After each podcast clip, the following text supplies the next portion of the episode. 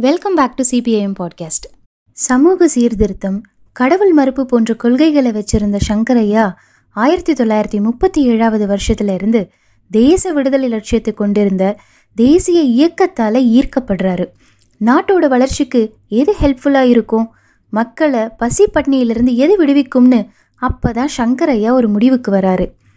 அந்த காலத்தில் கம்யூனிஸ்ட் கட்சி மட்டும்தான் பூரண சுதந்திர தீர்மானத்தை நிறைவேற்றியிருந்தாங்க.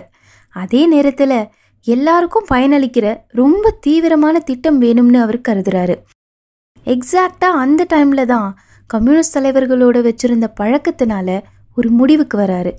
மார்க்சியம் மட்டும்தான் மனிதகுல விடுதலைக்கு வழிகாட்டும்னு அவர் புரிஞ்சுக்கிறாரு. அண்ட் இந்த புரிதல் தான் அவர் கம்யூனிஸ்ட் கட்சியில உறுப்பினராகவும் சேர வைக்குது. கட்சியை தடை பண்ணி இருந்ததால கிளையோட ஒவ்வொரு செயல்பாடுகளும் ரகசியமாகவே இருந்துச்சு. ஒவ்வொருத்தருக்கும் ஒரு புனை பேரும் கொடுக்கப்பட்டுச்சு.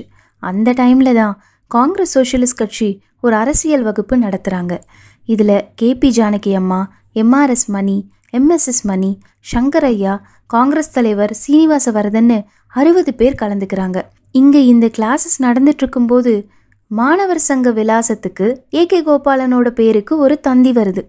அதை கொண்டு போய் நம்ம சங்கரையா கோபாலன் கிட்ட கொடுக்குறாரு. அதில் மனைவிக்கு பிரசவம் ஆயிடுச்சு. மாமனார் வந்துட்டு இருக்காருன்னு போட்டிருந்துச்சு.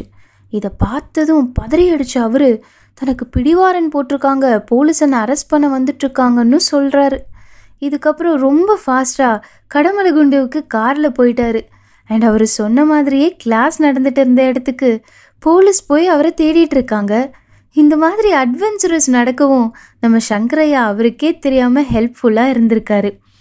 இதுக்கப்புறம் ஆயிரத்தி தொள்ளாயிரத்தி நாற்பத்தி ஒன்றில் பிரிட்டிஷ் கவர்மெண்ட் அப்போஸ் பண்ணி அண்ணாமலை யூனிவர்சிட்டி ஸ்டூடெண்ட்ஸ் ரொம்ப பெரிய ப்ரொட்டஸ்ட் பண்ணுறாங்க இதனால் கடுப்பான பிரிட்டிஷ் கவர்மெண்ட் எஸ் ராமகிருஷ்ணன் மீனாட்சின்னு ஆறு ஸ்டூடெண்ட்ஸை அரெஸ்ட் பண்ணுறாங்க இதை எதிர்த்து தமிழ்நாட்டோட பல இடங்கள்ல ஆர்ப்பாட்டங்கள் நடக்குது. மதுரையில் காங்கிரஸ் கமிட்டி நடத்தின கண்டன பொதுக்கூட்டத்தில் கலந்துக்கிட்ட நம்ம சங்கரையா வேற லெவல் ஸ்பீச் கொடுக்குறாரு. அதோட மண்டைகள் உடைகின்றன எலும்புகள் நொறுங்குகின்றன. அண்ணாமலை பல்கலைக்கழக வளாகத்தில் ரத்த ஆறா ஓடுதுன்னு இங்கிலீஷில் நோட்டீஸ் போடுறாரு. இது ரகசியமாக அச்சிடப்பட்டு மதுரை ஸ்டூடெண்ட்ஸ் கிட்ட பரவலாக கொடுக்கப்படுது.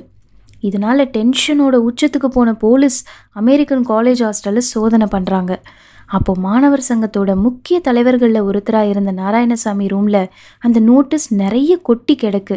உடனே அவர் அரெஸ்ட் பண்ணி ஆறு மாதம் கடுங்காவல் தண்டனையும் கொடுக்குறாங்க. நாராயணசாமியோட கைதுக்கு அப்புறமா தன்னை போலீஸ் ரொம்ப உன்னிப்பாக கவனிக்க ஆரம்பிக்கிறாங்கன்னு சங்கரையா புரிஞ்சுக்கிறாரு. பிஏ எக்ஸாம் முடிஞ்சதுக்கப்புறமா தன்னை ஒரு லாயர் ஆக்கணும்னு அப்பா ஆசைப்படுறாருன்னு தெரிஞ்சும் தேச விடுதலைங்கிற லட்சியத்தில் இருந்து சங்கரையா கொஞ்சமும் பின்வாங்கிறதா இல்லை. கூடிய சீக்கிரமாகவே நம்மளையும் அரெஸ்ட் பண்ண போகிறாங்கன்னு புரிஞ்சுக்கிட்டு அதுக்கும் தயாராகிறாரு நம்ம சங்கரையா அவர் கெஸ் பண்ண மாதிரியே ஆயிரத்தி தொள்ளாயிரத்தி நாற்பத்தி ஒன்று பிப்ரவரி இருபத்தெட்டாம் தேதி கைது செய்யப்படுறாரு. மதுரை மத்திய சிறைச்சாலையில் அவரை போலீஸ் ரிமாண்ட் பண்ணி வைக்கிறாங்க. ஃபைனல் எக்ஸாம்ஸ்க்கு இன்னும் பதினஞ்சு நாள் மட்டும் இருக்கிறப்ப அரெஸ்ட் ஆனதால் எக்ஸாம் எழுதாமல் போனது மட்டும் இல்லை அவரோட கல்வி வாழ்க்கையே அதோடு நின்று போயிடுச்சு.